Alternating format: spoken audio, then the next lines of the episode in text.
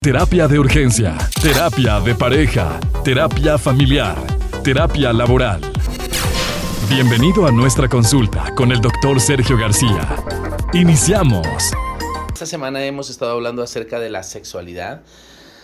De la sexualidad de los niños, jóvenes, adolescentes, adultos, niñas, niñas adolescentes, bueno, de todo. Y hoy hablaremos acerca de cómo la, la masturbación puede influir en la conducta de la persona y cómo podemos contrarrestarla.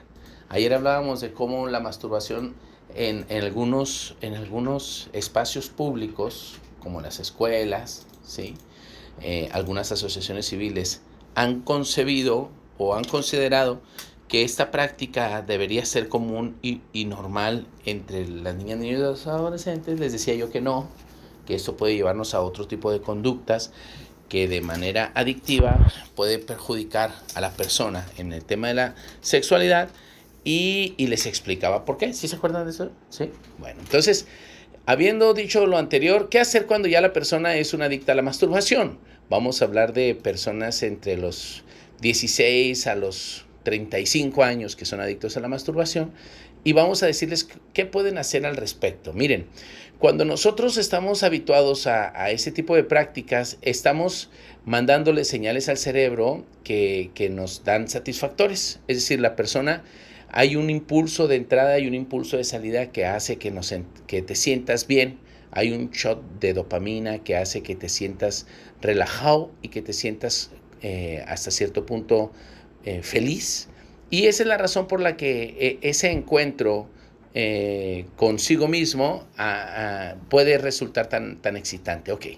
Entonces, ¿qué se debe hacer? ¿Cuáles son, ¿Cuáles son los recursos que se deben hacer? Porque esto nos está alejando de la relación entre pares, nos aleja de una relación con, otra persona, porque ya no es atractivo, porque es más eh, redituable hacerlo conmigo mismo y entonces esto eh, mm, es más fácil, más sencillo y no tengo que andar este, compartiendo nada con nadie. Bueno, ¿qué pasa entonces conmigo? Eh, que tengo una conducta adictiva y que hay que trabajarlo.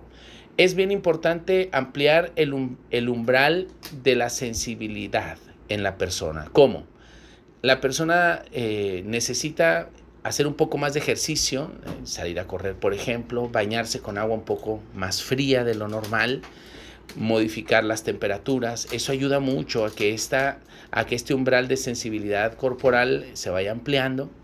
Se recomienda mucho, por ejemplo, eh, hacer marometas. Las marometas también amplían el umbral de sensibilidad. Hacer em, eh, especie de cilindros. Imagínate acostada o acostado en el piso y empezar a rodar como aquellos bebés cuando estabas pequeño y que te rodaban tus padres. Bueno, estos ejercicios amplían el umbral de sensibilidad y hace que la persona eh, naturalmente eh, vaya disminuyendo eh, la ansiedad que tiene por autoerotizarse. Bueno, esos son dos, tres ejercicios mínimos. La sentadilla, subir escaleras, bajar escaleras, luego después de eso bañarse, salir a correr o subir a bicicleta y luego bañarse, eh, ir a nadar y luego bañarse. Son algunas de las prácticas que se recomiendan para empezar a domesticar este cuerpo que, que, que me domina a mí.